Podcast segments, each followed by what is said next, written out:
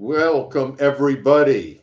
Uh, thank you to um, all those who are listening and will see the recording for taking time to join us with our Spark Crowdcast. And I'm Peter Lawson Jones, uh, one of the co hosts, and my partner in crime, David Udelfs. Say hi to the people. Hello, everybody, and welcome to tonight's show, especially yeah. to all those folks from Colorado. And there's a special reason why we have a national following uh, this evening because we have somebody who's certainly worthy of it. Our guest this evening um, is simply a dynamic force of nature. And if she were a baseball player, and I think you can appreciate that as a baseball coach, I used to do some baseball coaching, played the game. She would be what we call a five tool player. That's somebody who can can do it all. Uh, she's an extraordinary and gifted visual artist. She's an author. Uh, she is a wellness design pioneer, a true thought leader, a friend of mine for uh, probably a couple of decades at this point. So it's just my absolute pleasure and privilege to present uh, Susie Frazier. Susie, how are you this evening? Hi, guys. This is so funny because um, 35 years ago, I was more known as a softball player. I was an all state shortstop in Colorado for a couple years. So, yeah, your baseball analogies are falling square right on me. I feel you. so I did have to explain the five tool player concept to you. No, you know? no, not at all. Thanks and it's, even, and, and it's even more coincidental than that because Susie and I were at the same school district at that time. That's right. Uh, Ironically. Uh, they, they, were not students together. Susie is clearly decidedly a lot younger than both you and I, Dave. but you were in the same school district. You were sharing the same geographical space for a, a period of time. And right. we were we were at the same middle school. I was working at Susie's middle school. That's right. Small so world amazing. stuff. It's well, that so was I don't know what the, was in the water out in that uh, that particular city, but certainly some great people were cultivated there. Uh, and, and, matter of fact, Susie, why don't you start off by kind of sharing? I think the the term these days is the origin story. Uh, uh, I, I believe you were born in California. Tell us a little bit about that. How you found your way to California. How you ended up in Cleveland. Let us yeah. know what you were like as a as a kid and as a teen. Well, you know, it's a it's a story of having moved quite a bit, and you know, I I did the math the other day. I think I've moved about 17 times since I was born. Um, and you know, that's kind of a lot when you count all the college and everything. But I, yeah, I was born and raised in um, Los Angeles until I was about seven. My parents lived um, in Marina Del Rey, and then oh, I moved with my mother and um, I had a stepdad. We lived in in Scottsdale, Arizona, for about four years, and that was back in the day when Camelback Mountain, you know, was it, and there was nothing but desert, right? So now it's quite a different place. But um, and then in 1980, I came to Denver, where she, my mother, grew up, and her parents and grandparents were. So um, it was sort of this run in you know the southwest and all of this exposure to beaches and mountains and deserts. And so it was a lot of time playing outside a lot of uh, creative you know exploratory things that kids do. And uh, once i finished high school at cherry creek and went to college in boulder uh, it became clear to me that i felt you know a strong urge to go into design although my degree was in communication. So probably i think some folks wanted me to go to tv and um, i did end up doing a tv show uh, here in cleveland which i actually won an emmy there. That night we won an emmy. Carl monday won his 50th emmy that same night. So for those of you in cleveland who know carl monday holy moly what a what a strange thing that was but yeah, so, you know, as an artist, I started in various other mediums, but I'd always been fascinated by, you know, the kinds of things that come from the earth. So my first material that I played with was uh, when I moved to Cleveland uh, right after graduating. I fell in love with a man who was from Strongsville, Ohio, and chose to move out here and start my life. And I became fascinated with all of the roof uh, slates that were on these century homes out here that were, you know, aged patina, really beautiful. And a lot of them had fallen off in my neighborhood at the time I was in Ohio City. And so a lot of developers were re roofing homes. So I started by taking those roofing slates and cutting them up with a wet saw and building all different types of wood substrates in the form of home accessories like frames and clocks and benches and mirrors. And then I would do a mosaic of those slates uh, cut up and uh, you know grout between them and everything. And i kind of just started a whole product line with this very earthy kind of vibe. So i called it earth minded art which is my llc that i still run today.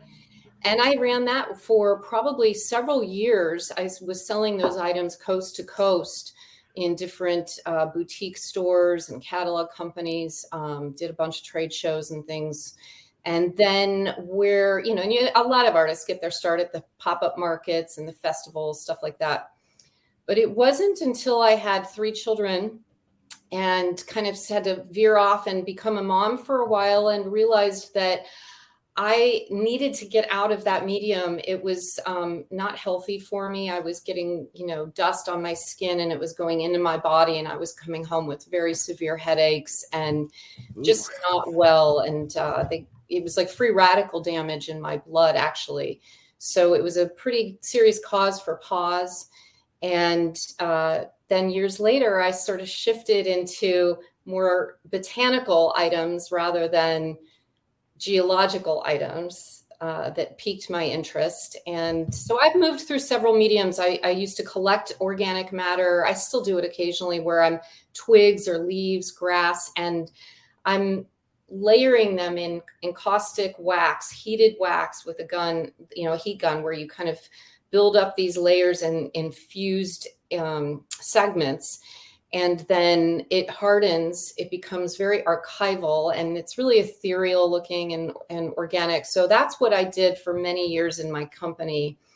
And uh, then one day I decided that it was important for me to have a retail showroom a studio where I could work outside. It was not easy to have appointments at you know my kitchen table, right, with kids running around. So um, I went to a building owner in Cleveland that many people know, named Dan Bush.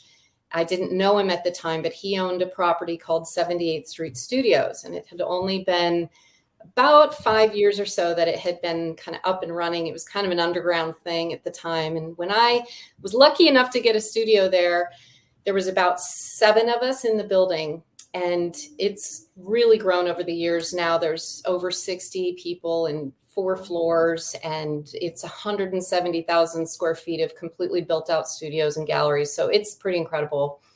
And then uh, it was quite a journey to you know start to do retail products and not just my artwork. And so i became really kind of connected to my my first job in Denver, I worked at a store uh, down on um, in Englewood, well, in Greenwood Village called Paperwares. And so I kind of took a lot of my retail first job experience and applied it to this retail environment that I was creating.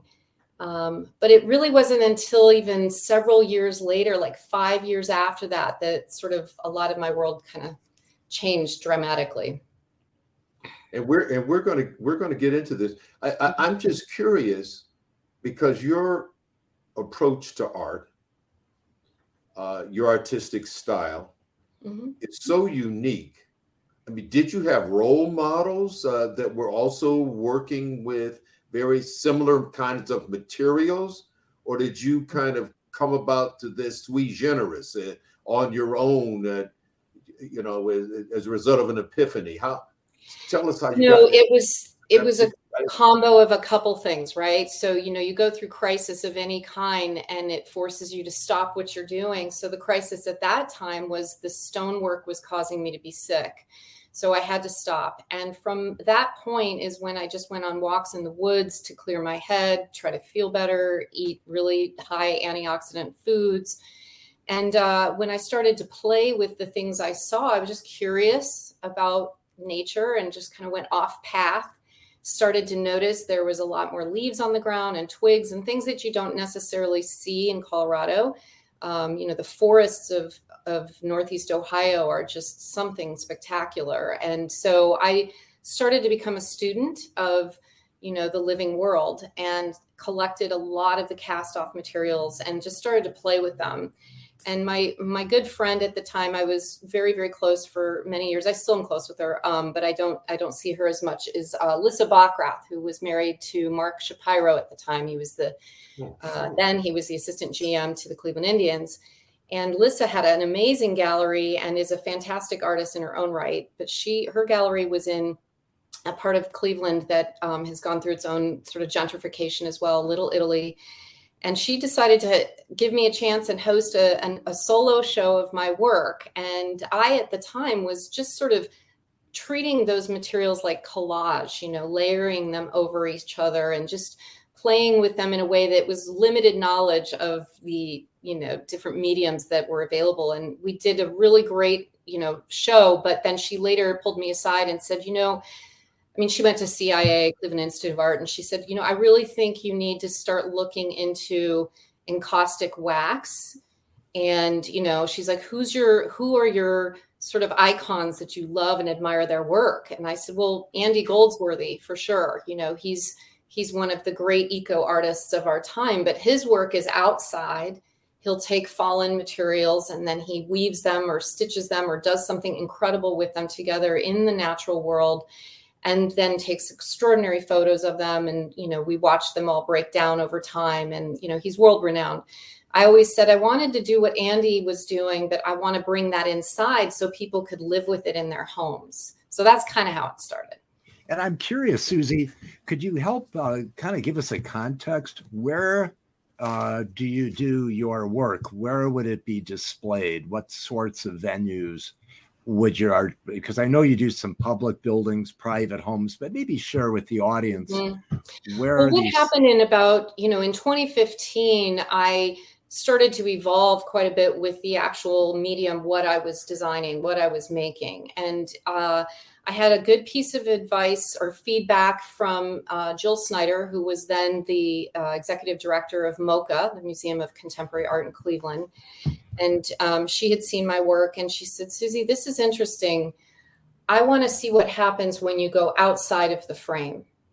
And it just blew my mind for a hot minute that she's right. We don't need to contain nature this way and the, and the patterns that I'm playing with. I would painstakingly, you know, lay out these twigs or different fragments of earth in, you know, similar patterns as I'd see, you know, fallen on on my walks, but I was trying to keep it all in this neat little box, whether it was a rectangle or square, and um, it hit me that I could go larger if I just kind of thought outside of the actual materials that I was collecting. So I started to play around on the computer a lot you know over the years um, i've had to learn about 30 different software programs so it was sort of one more thing to learn but i got into adobe illustrator and i started to at the time my ex-husband bought me a bamboo tablet and i was literally using a stylus pen and drawing shapes on this tablet. And then it was literally you know in real time on my screen on my computer and i could create these pattern designs that actually had a path that could be cut out. So i would experiment essentially with those those you know motifs and i would send them to uh, you know my friends that are working with you know cnc routers or plasma cutters in the metal industry. And they taught me that i could actually apply my ideas into different materials. And now we can do uh, you know an all day install with these motifs that are just sort of floating across the wall in these very organic but repeating designs. And now I was able to start to make contact with hotels and hospitals and different types of corporate offices who needed large walls, you know, with artwork on them. So it's been quite a, uh, a journey. And honestly, you know, you mentioned our friends Michelangelo's in, uh, they have a restaurant in Cleveland and one in Big Sky, Montana. Um, but I've been lucky enough to do work for you know hotels in other cities um, you know and and go there and install them with my installation team Um, and you know what's interesting about the things that I've learned over the years was that you know there was a crisis happening during that period that I wasn't aware of. Okay, so like you can have a successful what seems like a successful career, things are starting to finally migrate to bigger projects or new opportunities. But inside, what was happening to me was a shift in my mental capacity. I had three children. There was a lot of stress in our home life. And also, with just, you know, my ex husband was also uh, an entrepreneur and, and a very successful one. So we were both working a lot, and it was very, very um, just go, go, go, go, go.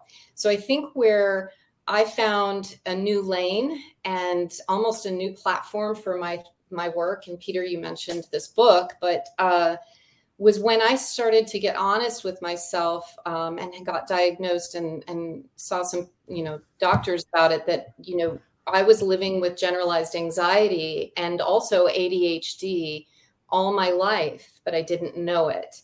And when I you know looked through a lot of the readings out there and talked with some of the experts about you know well this is what i've been doing in order to manage this i suppose. I mean i spend a lot of time in nature. I make a lot of this artwork. And we realized it was a coping mechanism that i had developed my own method of you know working with organic matter and then building organic patterns bringing it into built environments and then other people also feeling like it's helpful to them, bringing them some calm.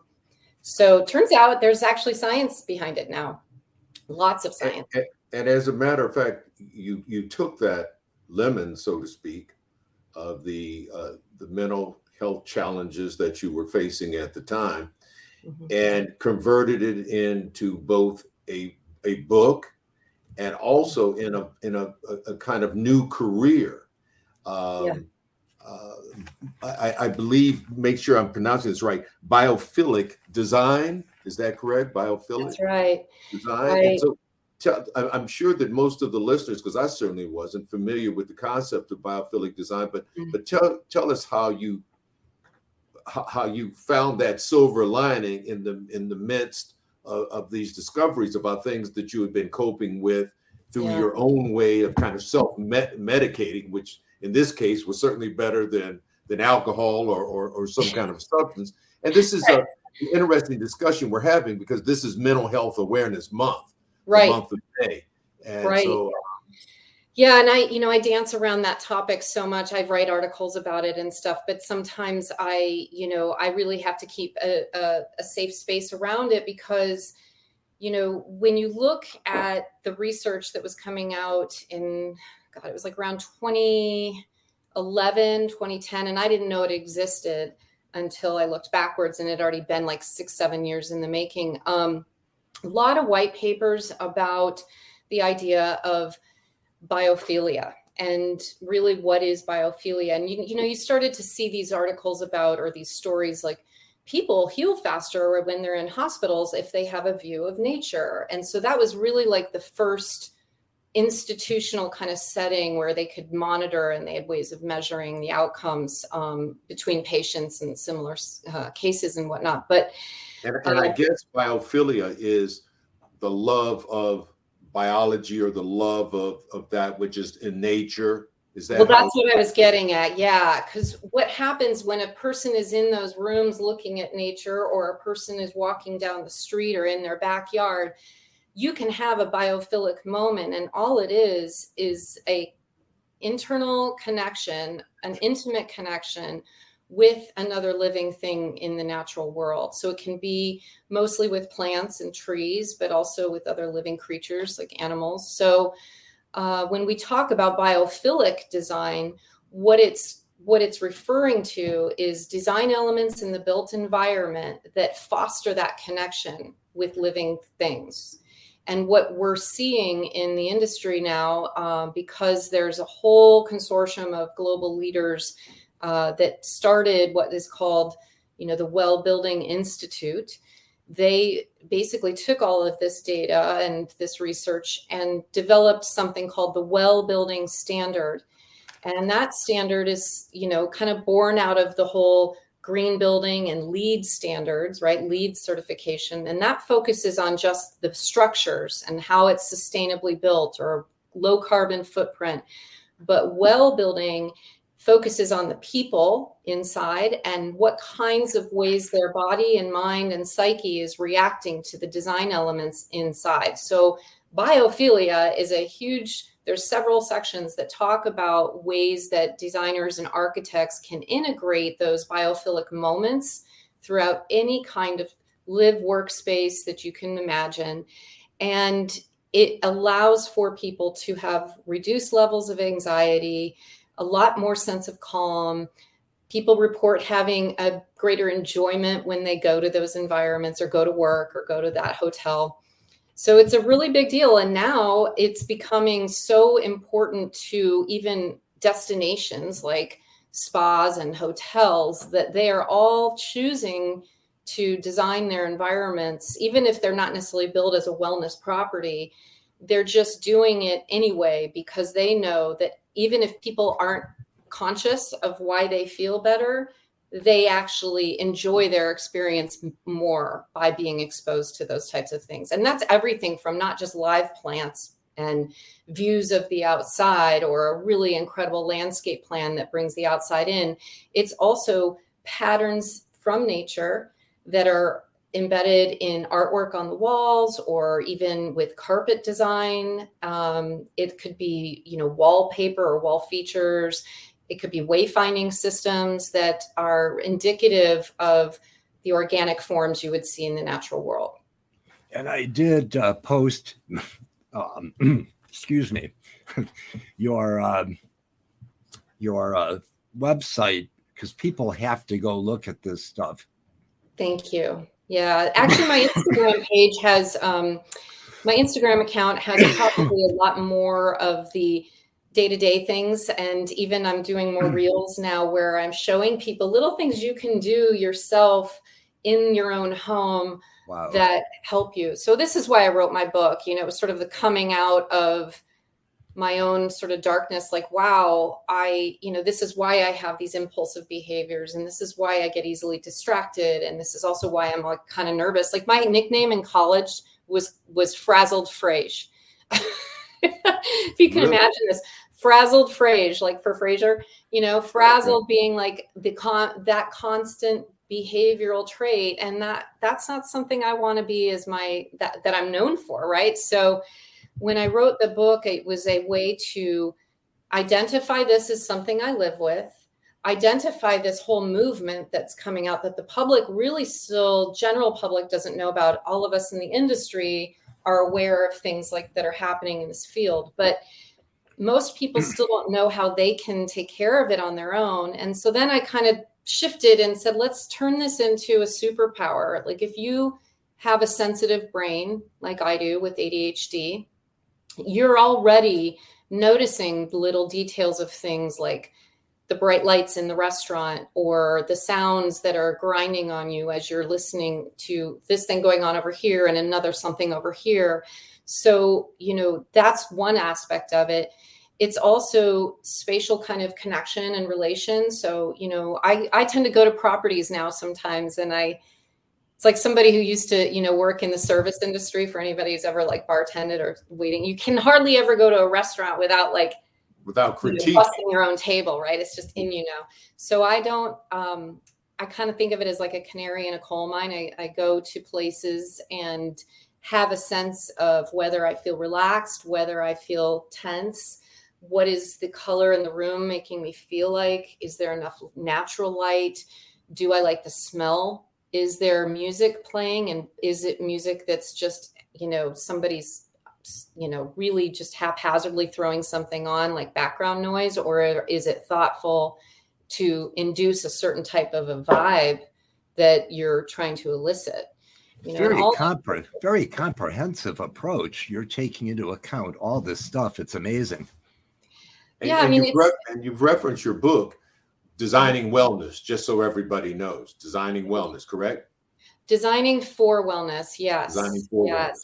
Wellness. Okay. Yes. It's a hardcover. It's super easy read though. It's uh boy, you can get it on Amazon or on my website, but it's it's meant to be one of those books that you just kind of get some spiritual and some inspirational wisdom and then you get visuals that are really mesmerizing. You could like kind of look at it at any you don't have to read cover to cover, but it's it's really um it's meant to be that lowest common thread that all humans sort of sense and know about where and why we want our lives to feel easeful and how we do it. But we kind of live in a western society that you know fosters so much hustle culture and and ambition and drive and so yeah i'm i'm actually you know we talked about this last you know when we met but i broke my ankle as you guys remember in september and uh, talk about other obstacles right and you know everybody goes through various things in life but this particular thing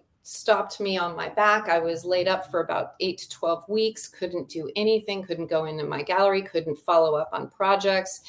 Everything stopped. And what a gift from the universe, right? When you when you have these things, it seems like the world is crashing in and everything is awful.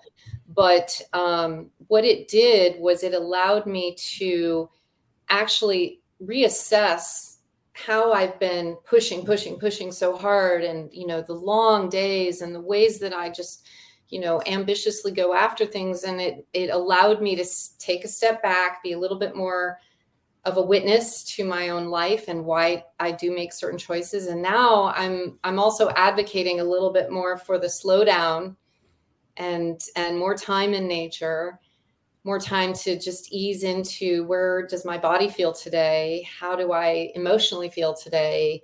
What's the best use of my time today? Should I actually do that call or should I do it tomorrow when I'm feeling better?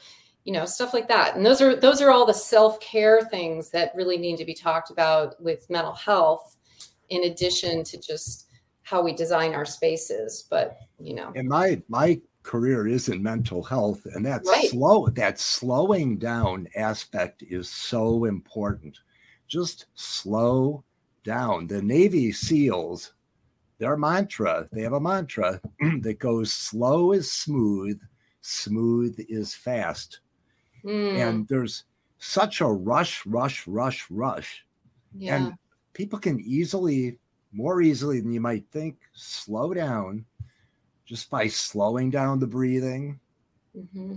slowing down the talking, just chilling out. Yeah. Uh, one thing I've discovered if you slow down one part of yourself, the rest of you will follow. Uh, so, breathing, talking, movement. You might notice that I'm slowing down my talking right now, and some of you listeners may notice that you're slowing down as you're right. listening to me.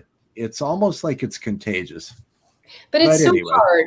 You know, you guys know. I mean, your lives you juggle a lot. Everybody does. I think my mother my mother told me many, many years in a row, you just need to slow down, Susie. I mean, like I can't tell you how many times I heard that.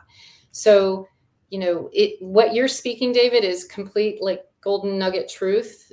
Um, but a lot of times it comes for people to that aha oh yeah i get it now only after you've had an incident that forces you you know yeah. to do that absolutely and you know you mentioned something interesting before you mentioned your over focus on external things you were mm. noticing little details with i think you mentioned adhd but how about that that inside stuff that maybe you were paying too much attention to. Could you talk about yeah. that a little bit?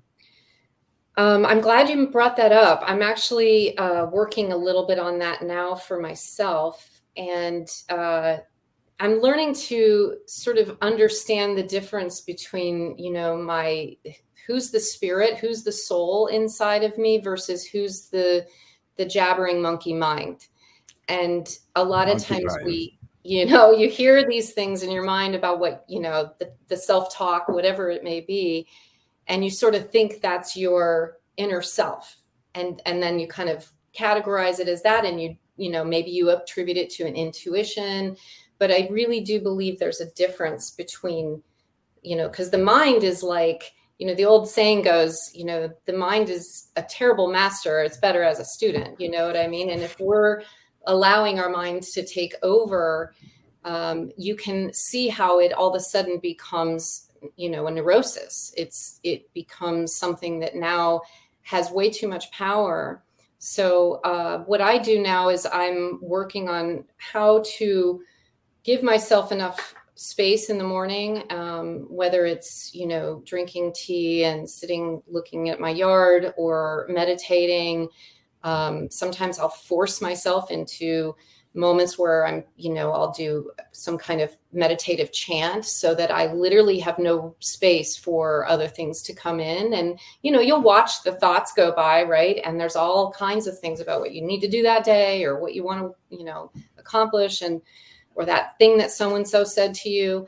But um, ultimately, I think there's a point where we've just become so con so we've given too much emphasis on the psychology of the mind in our culture.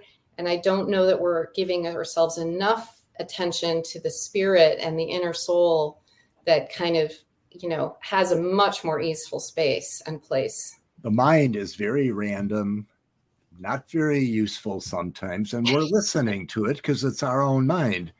A very interesting experiment is to have somebody write down your thoughts, give it to somebody, and have them read them to you. And you're looking at them like, that sounds crazy. But when we're thinking it to ourselves, we're listening all the way because it's our mind, our monkey right. mind. Yeah. Do you know how many words go through the human mind in the course of a minute? Oh my God, it's got to be a ton. 4,000 words. Don't ask me how they determine that. I have no idea, but 4,000 words. That's a lot to get tangled up in. Yeah. Yeah. And some, some, some of it's useless. And connecting to your spirit, connecting to what's really important yeah. is what's critical. And you've, you've identified it and stated it beautifully. Good well, job. Thanks. I don't know. I mean, sometimes I'll I'll sit in a moment where I'm kind of in a headspace, you know, where I feel like I'm kind of out of body, and I'll have some incredible inspiration, and then I'll be like, oh, I got to write that down, right? You know, I got to remember that or do that, and so I don't know if it's a bad thing that you can kind of come in and out, right? It's probably more like making sure that we don't give it just too much airtime. Yeah, because you know what you're talking about you are obviously extremely successful very busy uh, probably a type a personality uh, like probably all three of us are. And so that's a that's a challenge. That's a very difficult transition to make to slow yourself yeah. down. Um, because i'll tell uh, you know personally if i'm not doing something that i feel is constructive i feel a sense of guilt Oh yeah, Same. wasting time. And the older you get, you have less of that. And I would dare say, in some respect, I'm probably more driven today. Uh, I've always been fairly driven, but yeah, arguably more driven today because I know there's less time remaining unless I live to 140, uh, which is kind of unlikely. So, yeah. um, so it, it's an so how do you balance that out? Because you, in some respects, you need an edge to continue to be your best self, to excel, to build a legacy, um, to stay relevant. Dave and I were talking about this just a, a couple of days ago. Dave had a milestone birthday last uh, week or so, and we celebrated. Yes, he, he, finally turned 30. Absolutely. Yay, Dave. Yeah, I'm 30. Yeah, I'm 30. so, so how do you know that that's a challenge in and of itself. I mean, yeah, yeah I can slow myself down, but I'd probably feel a degree of guilt in doing so. So how do you merge? I'm with you. How, how I, you... I really struggle with that. I'm gonna totally jump right on that and and take this thing by you know head on. Um, I am actively right now. I have had to force myself um, just for health reasons, uh, mental health reasons, and physical health reasons to uh, just do radical release of all of those, you know, self shame, uh, guilt for being unproductive, um, you know I, I literally talk about it almost at the end of every day to my partner. He comes home and i he comes over and i'm explaining it to him like okay i know that i have done all the meditating i've journaled i've walked in my yard whatever and i still feel like i'm i should be you know at work and whatever. Um honestly you guys i think that our culture is plagued with this you know a, its own kind of dis-ease in that we don't know how to be in you know with ourselves without constantly doing something so for me it's been an epic turn. I mean i'm literally looking at you know the, the there's consulting work that i had been doing for a while. Um, earlier this year i was working on a 50 story tower in Jersey City where I was helping them shape the vision for, you know, how this multifamily property is going to be constructed. And as the project has been on pause, I thought, you know, this is an, a really important opportunity. I don't know if I'm going to get it again, but uh, you know, in the in the juncture between chapters of my story, this has turned out to be an exact time where I can literally wake up and not have to go into a rush state to anything. And um, I have a tremendous amount of guilt over it. So I'm right now actively working on wow, where does that guilt come from? Who is imposing that? Where did I learn that? Why is that sort of my natural state of thinking? Is it necessary? Do I need it anymore? Um, does it define me? how who am i without that i mean these are a lot of like really introspective questions but um, it's allowing for sort of inner joy to percolate a little bit once i can set that aside for a half minute and you kind of have to be surrounded by people who are also willing to let you do that. I mean also embrace it or wanting to embrace it you know it's uh, i tried a lot of years to do some kinds of versions of slow down and found that just even as a mother my peer groups you know it's like today's parenting style alone is is a huge problem. You know we're dealing with this urgency to micromanage every aspect of our children's lives which leaves no space for anybody to chill out including the children because there's so much organizing and meeting planning and running people around and whatever. We don't just let things unfold. And kids so, hate that, I might add. I can tell you that, Mike. You know, uh, uh, Jack from Colorado, uh, this is a good place to ask. He put in a question. I don't know if you saw it. I didn't, Jack. Uh, and Jack, oh, if you if Jack, you better be good, or I'll tell the story about the time you fell off your kitchen counter. Uh, but that's another story for another time. I but, see that question. That's a good question. Yeah. He wants to know if if uh, this kind of topic intersects directly with what our kids are enduring stress wise. And, and yeah, my kids. It. I mean, um, I can tell you, my own children have had uh, experiences with you know in school where you know they're older now but they're you know where there's a they're high performing schools right? College prep high schools and you know things like that where the expectations are high and not just from parents but because those administrators at the schools are really working hard to make sure they deliver value for those expensive tuition bills right? So everybody's pushing pushing. Um, i think they feel pressure in a lot of ways but where I see them shining is um, they've carved out ways and spaces that the adults didn't get to plan or coordinate in order to find that you know inner peace for themselves. So um my, you know my my middle who is in college now in new york she tells me of things that they do with you know some of the friend things that they do. And it's a lot of it is freedom based i hate to say it but it's like being able to get on you know the train and go explore uh, the city in the afternoon with their friends you know. I i remember teaching my kids you know as soon as they could figure out how to ride bikes and they were about nine you know, I encouraged my son to get his friends and go drive a mile away and, you know, go get to the speedway and buy something for themselves, you know, a little soda or something. And, you know, we, we sort of stifle them in some, you know, cultures, in some neighborhoods where it's like, oh, you wouldn't let your children ride their bikes all the way over there and do that, would you? Like, you know, like this is appalling that we are giving them opportunities to live in the earth and the world like we all are, but without training wheels, without the leash, without the apps that control where we know where they go at all times.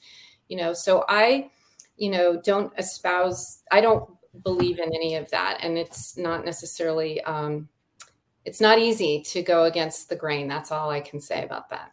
Yeah, your neighbors might call the police on you because you let your kid ride his bike by himself, right? Well, I mean, nothing that severe. I think it takes oh, village, I, right? But I you can know, tell you, I can tell you stories about that. People that, oh, that's you're being negligent and that kind yeah. of thing. That it, it's going on. There was a whole book written about yeah, that. Yeah, well, and sorry to social. I think social media is you know one of those things. This is why I, i'm so strongly advocating for people to spend more time in nature and just have nature in their homes because it's super easy to jump to this when you are finding a gap in your you know in your head. There's nothing to do. Oh i'll pick up my phone and i'll doom scroll forever. You know it's really uh, uh, the kind of thing that you know disconnects you from the living world. So biophilia as a practice is one of my core values you know as a human. It's that I, I, mean i have plants everywhere in my room now. I couldn't keep a plant alive when i was you know living with all my kids and we were i was raising them with my ex-husband. You know it was like there was no space and time and energy to even you know put love on them and water them and care for them. But if you learn to do simple things like that you know you you start to observe the daily changes of this living creature. And um, i don't know if you guys have have you seen any of these documentaries about you know how trees are actually all connected through the fungal network underground and this is how they communicate? Yeah it's an extraordinary new thing that has sort of become part of science now. We've really finally figured it out why um, you know even trees that aren't even the same species they share nutrients and they are you know very aware. There's even um, some studies that have been you know how plants have a response and reaction to what you know you even say to them. And that you know the difference between how a plant thrives and and you know under those conditions if you're saying something negative or ignoring them completely versus the plants that or and also you know mistreating them um, versus those that you know there's a friendly exchange and there's touch and you know because there's energy between these things so so the, the, discovery that um, that plants are more sentient creatures themselves uh, mm-hmm. a certain level of consciousness yeah. You know, what what do we? Let, let me pose this. For much of uh, for for for most of humankind, uh, too large a share is almost persistently and consistently in survival mode, yeah. and for them, it is a, a, a bit of a of a luxury, perhaps, to have time to slow down, because their basic survival needs, the fundamentals, mm. housing, uh, you know, shelter, clothing, uh, yeah. food. Uh, has there been? And I'm just curious as to whether or not there's been anything that's been written or discussed and how to, even in the midst of the lives of those who are again surviving day to day, mm-hmm. always on the edge to to to get them to perhaps slow down, uh, mm-hmm. uh, to find some measure of relaxation and solace. Mm-hmm. Um, you know, the three of us are probably in a position where we can't afford to. We can afford to slow down because our creature needs are met. What about yes. those for whom that's a greater challenge? You know, my first uh, reaction to that commentary. And you know and it's it's a valid point right? Because um, maslow's hierarchy of needs are getting met for those of us that feel like you know we have a roof over our heads we have food on the table and even right livelihood that we feel like we can enjoy.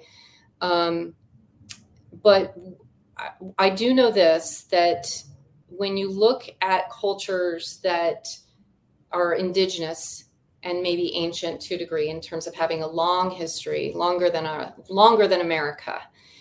And you look at regardless of socioeconomic class of people, there are lots of scientific kind of references to the fact that you know ancient humans even if they were struggling with you know how to the flight or, or fight response from saber-toothed tigers being you know in their environment that they had to be aware of.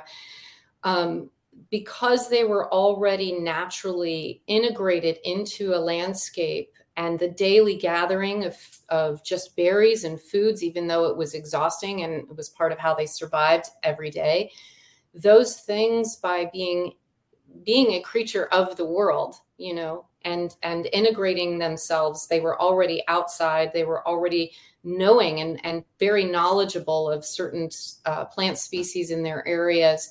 Even today in you know some of these other parts of the world there's there's a, a different level of connection to the natural world than what we experience especially in our urban centers in our cities. And so you know it is super important that we understand where and how we can bring a little bit of that naturalness to an urban concrete experience, right? So um, I find that even folks that you know live in neighborhoods where there is no public park and there's no um, you know access to a metro parks where they can go hiking it is enough to be able to just sit anywhere next to vines growing on the side of the building, right? I can tell you that there's been countless times of mine where even, you know, my office is over in the middle of a warehouse district, if you will, that's near, you know, the urban center of Cleveland. And, um, you know, I can walk to a block or two in any direction and there's nothing but, you know, asphalt and broken concrete and old buildings. But on days where I'm having, you know, a rough time, I literally will go to the vacant lots and, you know, that are chained up and crawl into the fence. My friends that know me know I do this a lot. Um, I will find a way, and now I'm sure this is not legal for anybody who's dealing some private property, but like where those things look overgrown and it's like um, abandoned and seems to be decrepit I have found some of the most beautiful experiences for myself by seeing just nature finding a way through the crack in the pavement where a building was burned down to the ground. And five years later, these glorious things are growing there without being disturbed. And so sometimes I'll go back there and I, you know, I'll take some of the fallen things or the clippings and I'll bring them into my gallery. And that's the giant centerpiece on one of my display tables, you know, these dried glorious they look like tumbleweeds to the average person but um, you know moments these are micro moments of life and i would uh, say to anyone who's feeling like they don't have the basic needs and they're still feeling stressed and whatnot is that a, a grounding point uh, for mental health for you know just being a human being in this incarnation on this planet at this time can always be connecting to any other piece of nature, even if it's just a tiny tuft of, you know, a layer of grass running through the sidewalk and seeing the way it grows and how, you know, I'm always fascinated by like, okay, a tree falls, right? And then you have, you know, layers and layers of things that have been squished under it, but then they find their way through and up. And then over time, you know, yes. right, you have this extraordinary adaptation. And then what does that teach us about? you know what's possible for ourselves as you know fellow living creatures it's it's a metaphor for uh, being able to see what's possible even if it takes uh, you know if it's a slow moving you know adaptation slow change it, it, reminds me of the song there is a rose in spanish harlem um yep you know i think dave perhaps a takeaway for the two of us when we have our next conversation with one of our classmates, Marcia Fudge, who's the Secretary of Housing and oh, Urban yeah. Development, is to find a way to bring biophilic design into public housing and oh, yeah. Uh, and tenements and structures like that. So even so to bring that calming influence in the midst of lives that are often, uh, you know, again, once again, extremely challenged, extremely hectic, where there's very little time to, to breathe or to enjoy, that perhaps incorporating this biophilic design in those kind of structures could make a, a, a major a major difference, major difference. because as, as you said um, just very quickly obviously the uh, LEED certification that kind of sustainability in buildings has uh, great, uh, enjoyed great acceptance amongst mm-hmm. public authorities and private entities in terms of building as they all compete to get the platinum LEED certification. Right. Um, how far, how, how long do you think it'll be um, before biophilic design has that same kind of urgency for developers? That's a great question. And I would say that, you know, and keep in mind, well building, you know, biophilic design is only sort of one piece of that broader puzzle. There's there's many other things like the systems of air and water and you know what does the building have in way of fitness opportunities when it's like you know just walkways for people staying active versus you know a workout facility right it's everything from the comforts of you know what temperature is the space and is there are there places that you know are supportive of the mind there's a lot of factors in addition to just the biophilic design elements for well building. But just quick um, question: in your book, "Designing for Wellness," are those other topics tackled in addition beyond the biophilic design? No, and and I didn't on. Sounds like you've got another book coming. well, you know, there's still it's what's so great about the the team behind the well building standard, and it's really like professionals that are all over the world now that are all logging in, choosing to become, you know, a, a well um, AP, a, an accredited professional that knows how to, you know, advise on these certification. Issues. Um, where it started was with uh, the pilot program began, I believe, in 2014, and it started in the institutional area with hospitals and educational center, you know, schools, campuses, things like this. And then it uh, version two i believe went into uh, it got into corporate spaces and other types of public environments like hotels and hospitality and healthcare settings that weren't necessarily like institutional hospitals and then just this last i think it was a year and a half ago uh, the pilot program for multifamily housing began. So it's literally iterative. And what they do is they keep learning as they go, and they then introduce it to a new sector. And at that point, they might add new features um, or new sections. So I believe since I was reading about it and um, you know studying it, it's you know there's a curriculum that's huge. Um, you know they've added even two other you know focus areas in addition to the ones that i knew there's seven of them um, but really, where, you know, by the time it goes to single family homes, right, you know, where we can uh, see the opportunity to buy a, a well designed home where it has biophilia in it and other systems that we know are going to be good for our minds and our bodies and our physiology. Um, it's a ways away because it's, you know, there's so much educating. I don't think, I think it'll be in our lifetime for sure. Um, but right now, where you see biophilic design sort of having its big splash is typically in projects where the developers are willing to pay for that as a differentiator. You know, they they want to throw down to have that kind of wow factor, but also have the underpinnings of, you know, we know what this does. And then therefore that's why people sign up to be in those spaces or those hotels choose to have that architect working on it.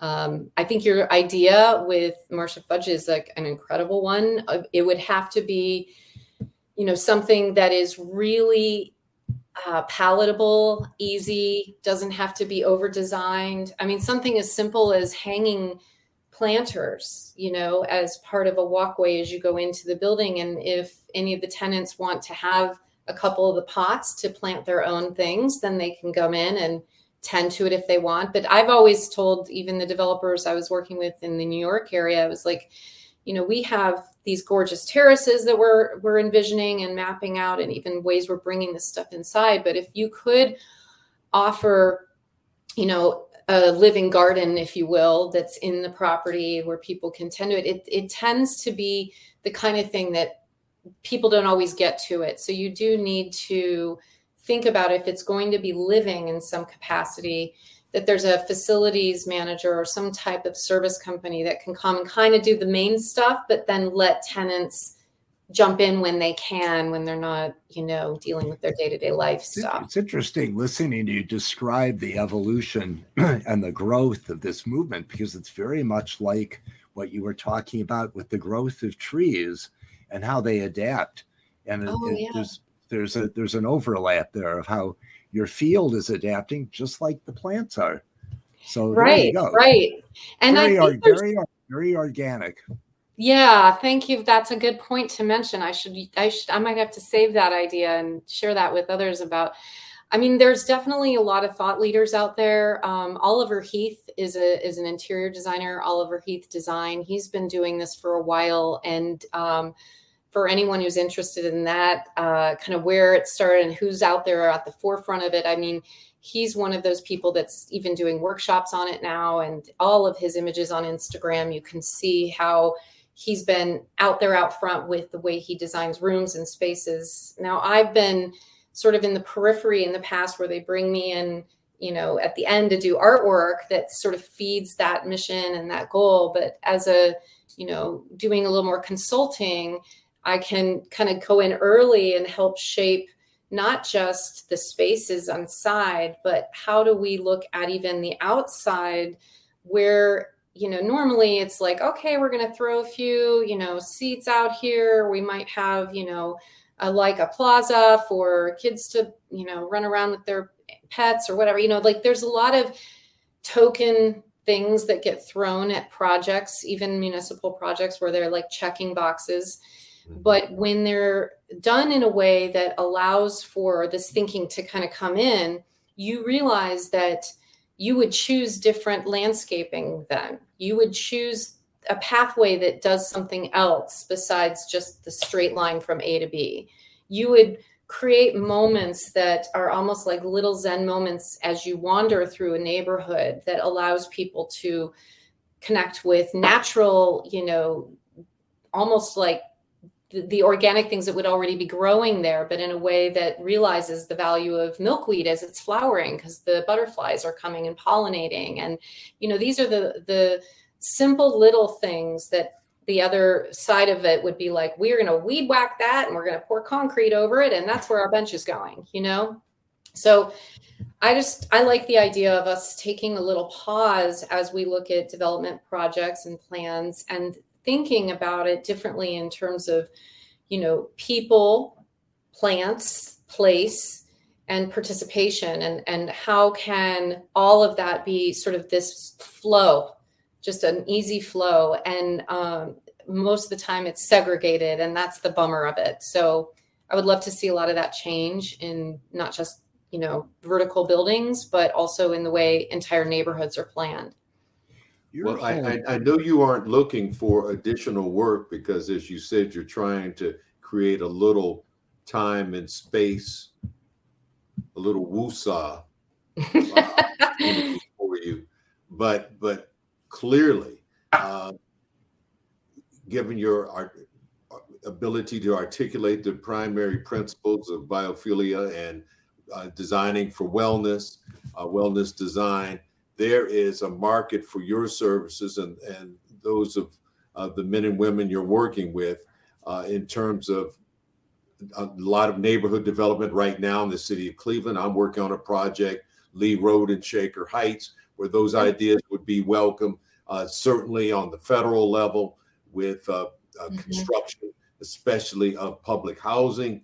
So, yeah, well, keep in mind. I mean, I'm happy to. How, I don't think you're going to be able to slow down as much as you would like. and, and you know, your your your passion need right now. Your your your passion for this. It's so obvious how passionate you are about the, and yeah. and that and that, thought uh, that, in, that intensity had to have helped you. Had to have been a huge piece to your getting over those obstacles that you faced that you oh, talked yeah. about earlier uh, oh, and, yeah. and making those important things happen as you are doing. That passion, it's not just an interest of yours, you're making it happen. Well, you and, know, it's sort of like I, I kind of see it as these are it's it's I have to, you know, I do live with those highs and lows. And um you know it's funny you guys uh, we think about our lives and how we go along our day. And we we're used to seeing trees and things and birds and squirrels as you meander into even just parking lots and neighborhoods. But when i had to be on my back it was luckily during october uh, september october of last year. And i decided that part of the healing i was i just had to get outside. So i literally had you know help but you know we dragged out like a mattress like layers of blankets. And i just i have this tiny little ledge outside the back of my house. It's like a balcony. And i laid there for hours i mean hours staring up at the sky. And pretty soon i got really jazzed about you know cloud patterning and what that looks like. And all of the ways that birds interact with each other above us and most of us don't even notice. You know we see them when they come down and we're at eye level with them but when they're in the sky there's just so much going on that we don't even notice. It's amazing. So i kind of think of it as um, maybe it was good training you know to just be paying more attention so that if i do have something like an opportunity that comes along i can infuse that. Um, but I think everyone could be able to be that voice for these things, right?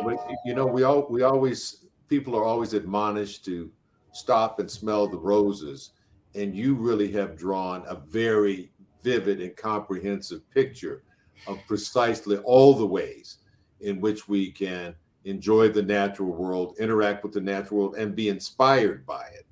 Uh, you know, I could see the joy in your face eyes lit up, your face illuminated as you were talking about lying on your porch, looking up at the stars, and the new things that you were seeing that most of us are completely oblivious to. Being right. in the mo- being in the moment is critical. Mm-hmm. When we're in the moment, even totally. just totally in the moment, and nature does that because it's so engaging. Yeah. The smell, the sight, the sound and mm-hmm. what you're really you know talk about smelling the roses and those it just brings us to this moment very present. And when we're present i can remember undergoing a heart procedure 10 years ago. Wow. And being you know you can imagine the intensity before you go through that and just being totally engaged in the moment by staring out the window before they rolled me into that room yeah. And just yeah. looking out there and being present was very calming, even under very.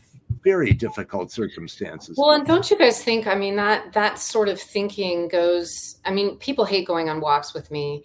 I I will go in the woods with them and on a trail, and then they're still walking, and I'm like, wow, you know, and I've zeroed in on something that, you know, I'll be right there. Hang on.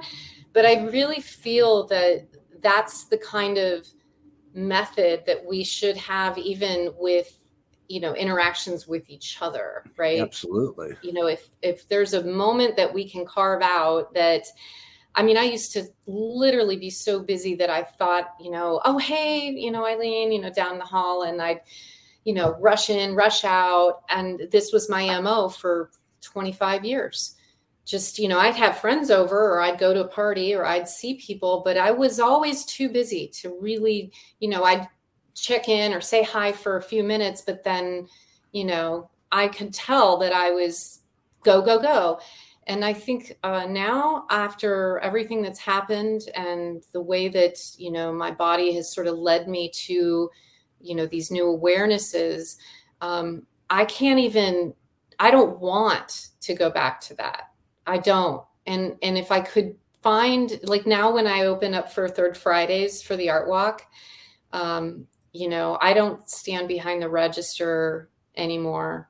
I mean, I I'm great. I'm fortunate enough to have my partner do work with me there, but like I can tell you honestly, the conversations that happen when you, you know, giving that fullness to any 45 second conversation um, and people feel heard.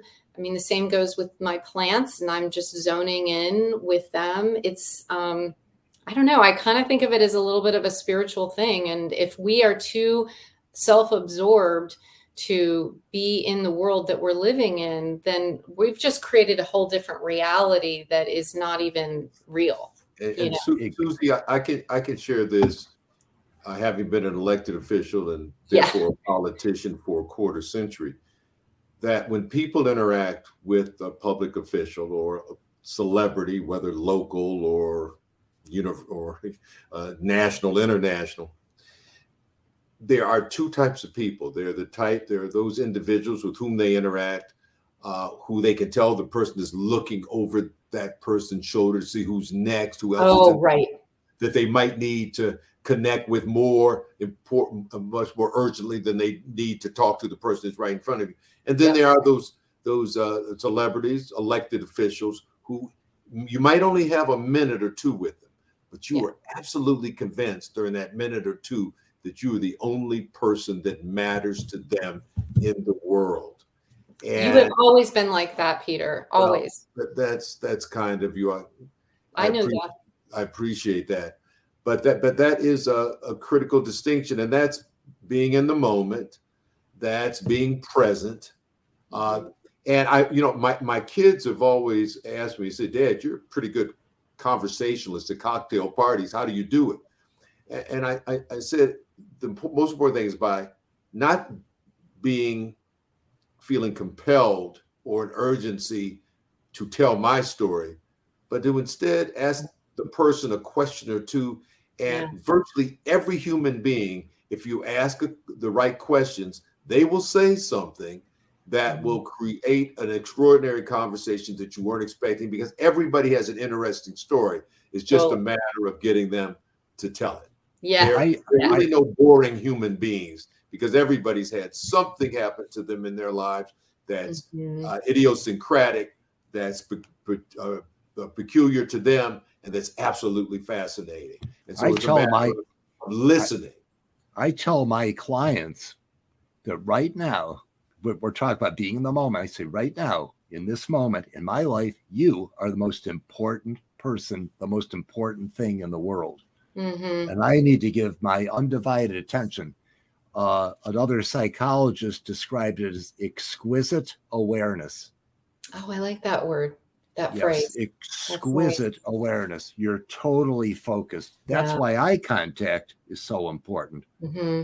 Well, You're, here's one thing that I I wondered. You know, I I kind of I don't know. I guess I got on a soapbox about it for a while, and now I just I guess I just try to do it and then hope that they see. But you know, our children um, collectively, our children, you know, societies watching. You know, these children are witnessing um, the generations of us that are older. And they're not necessarily seeing you know in some cases of course there's always the exceptions but i know the way i had lived for so long before um, was that they just never got to see their their parents or at least you know in a relaxed state where there's you know kicking up feet on the, you know, uh, laying around, reading a book, having a glass of wine outside where you're not hosting something with a lot of people, but you're you are just zoning. And um, you know, I I think if we could do anything for our children, the next generation of people, we can show them what life looks like without this in our hands. And you know, give them portals, moments of opportunity to experience real connection and whatever that is, whether it's with a person, whether it's with nature, whether it's just with themselves, whether it's with a piece of art. Yeah, right. Or right, something that just moves them emotionally. Um, that's my my biggest thing right now is like where can we can we like peek our hands through the the you know the veil of like this crazy life we're all living and like create a little portal for uh, those that are are ready to have a different kind of experience and then give them the space to do that and not be judgy or come on or you know creating so much commotion around them that they still feel that they can't do that.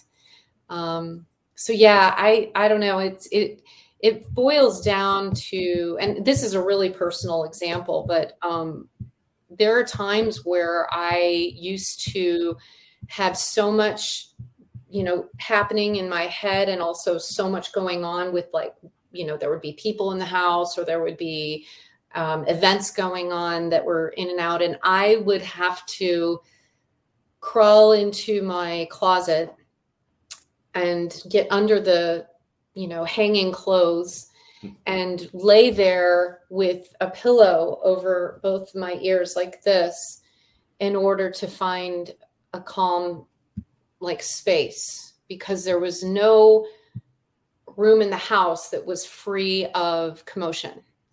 And you know that's nobody's fault. I participated in creating your, that your, own, your own sensory deprivation chamber as yes right and you know those are extreme cases where it's like upsetting and a person has to go do that. But um, you know i want to know that the world's environments that we're creating whether it's an office space where people you know those employers are really excited for those employees to get back to work right and not be just doing it at home but come to the office have culture right all these things. But if you don't create an environment where they can also chill out there and maybe have a couch to sit on that isn't you know some very uber modern and swanky looking thing that's in the middle of a open room where everybody's staring at them i mean this is not smart design. We have to we have to get honest about the fact that people like nooks. They sometimes like quiet spaces. They sometimes need a place that has a door where they can actually do the good work. Um, you know the, the movement of folks working from home is no surprise to me because you know people create the kind of setting they need so right. anyway my, my, my wife often complains about the fact that she works in cubicle world oh, where there is right. no privacy where you can't get away where oh. you can't block out the voices and and all the other interruptions and and uh, yeah taking place in the environment hey yes. dave i I hate to do this. Um, I hate because you know. Oh boy, here we I go. Wanted, I wanted to ask you about your softball playing. I wanted to delve even more into the book. I wanted to talk about your various public art installations around the town. Yeah. Your your Sparks in the City program that you started, the Destination Cleveland, has now taken over. Uh, do we need to do a, a part two at some point? You know, oh I, yes, I think yeah. so. we, okay, we, we, we, were instructed that the uh, you know the, the, the best protocol when it comes to these crowdcasts or podcasts is to try to keep them to sixty minutes, but it's it was simply impossible with right. you because we get real uh, chatty. Uh, Sorry, know, I know, and we went no, over. Not ch- ch- oh, chatty when inconsequential things are being stated. Yeah, yeah. I mean, you you have um, uh, clearly laid out for, for us a a plan moving forward in the future in terms of what we should do with our own lives to become more mentally and emotionally and physically healthy what we need to do to in, in terms of environment uh, the built environment and the general environment in terms of interactions and things that need to to happen and be in place so that um, uh, we can have more fulfilling and rewarding and peaceful lives. So yeah, this is this has been just an extraordinary colloquy this, that we've had. And this and this con and this conversation demonstrated all that. It's about engagement. Yeah, yeah. three of us are very engaged, and that's what it's about. Engagement. Mm-hmm. That's what being in the mm-hmm. moment is all about. Mm-hmm. And and we did that. We showed it. We demonstrated. Well, I appreciate, you know, your audience jumping in. And Jack, I'm so glad you jumped on tonight and posted those questions. It's nice to see your name pop by. It's funny how, you know, when you look at ways that even if the public were to be able to weigh in on some of this, they don't necessarily have to know the science behind it or they don't have to know uh, the public policy reasons why certain things are the way they are. But if you gave them parameters for like what makes you feel good? What do you you know how did what's your favorite comfortable chair? What's your you know the real basic stuff? I feel like we could kind of get back to you know this is where good design and good designers um, you know they those are the folks in the world that i feel like you know are really helping because they too care and they do think about and they get feedback very very real feedback on you know the good ones do it anyway but mm-hmm. i'm happy to come back anytime you guys want well you'll be back and i got to tell you this is a little bit of a journey back to me because jack's on here and you are too yeah. and we were all together uh how many years ago 15 uh 37 years ago yeah this goes back 37 years so right. uh walking right. the hallways at west middle school right i still wonder about um you know I, I was thinking about this the other day we used to paint the ceiling tiles right yes. in eighth grade and I had a vivid memory of the one that I painted, and I thought, I wonder if they still do that anymore. It's such a great way to leave a little mark as an eighth grader to go off to high school, but you got to paint a tile. And I forgot about it. They, some of the kids wanted had had those ceiling tiles installed in my office. Oh, how cool! Yeah, it was. It was That's great, neat. and I love what a, I felt very honored about. Yeah.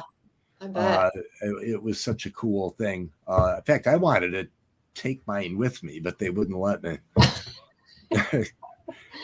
I'll bet you they're still there. They might what be. You, I mean, they might have renovated by now, but uh, well, they they did, but I think they tried to preserve the ceiling tile. That was such a neat concept. Well, yeah, without being able to do, you know, other things on walls, it was like useful. So yeah, clever. Yeah. Wonderful concept. Um, well, another successful crowdcast uh, conversation, Spark, uh, Spark conversation. Um, I believe on June 29th will be our next crowdcast, and we will have as our guest a rather remarkable a gentleman who's certainly making an important social impact in Northeast Ohio, Brandon Chrzanowski of Edwin's uh, Restaurant and the Edwin's Leadership Institute. And uh, matter of fact, Brandon, who's of Polish descent, uh, was recently in Poland tending to the needs of refugees oh. um, uh, from Ukraine. And um, so we're going to get a chance to talk to him about the extraordinary things he's doing with re-entering citizens at Edwin's and through the Edwin's Leadership Institute and also get a chance to chat with him about what he personally observed firsthand while he was uh, providing aid to Ukrainian refugees in Poland. So that should be an interesting conversation. I think. Our for those for those of you unfamiliar, not familiar with Brandon Chrzanowski, what he does is he has a program training and re-entering uh, convicted felons back into society through teaching them the restaurant business and culinary art mm-hmm. culinary art and his his reach has really become international uh, he's getting ready to open up a center in brooklyn new york i don't know if you're aware of that awesome. Uh, and and you can watch him on uh, there's been a few pbs documentaries i believe he's done a ted talk so very dynamic individual. As, as, a matter of fact, if memory serves me correctly, I think one of his documentaries was up either for an Emmy or an Oscar award. Yes, yes, I believe so. Fantastic. Yeah. So, but of course, we have our own Emmy winner right here, Susie Frazier. And, uh, so. it was just a pilot. I'm so grateful for it. But yeah, well, you guys, what a joy! Thank you for this time tonight. Thank you. Well, thank I really you. thank you. We'll do it again. Okay, sounds I've learned good. a lot from you in just this past 60 minutes. I'm going to I'm going to try to take my type A personality and apply some of the principles that you espoused. Slow to slow as smooth, slow is smooth, smooth is fast. Slow oh, down. I like that phrase. All right, you guys. Namaste. We'll see you later. Take care. Good night. Good night, everybody.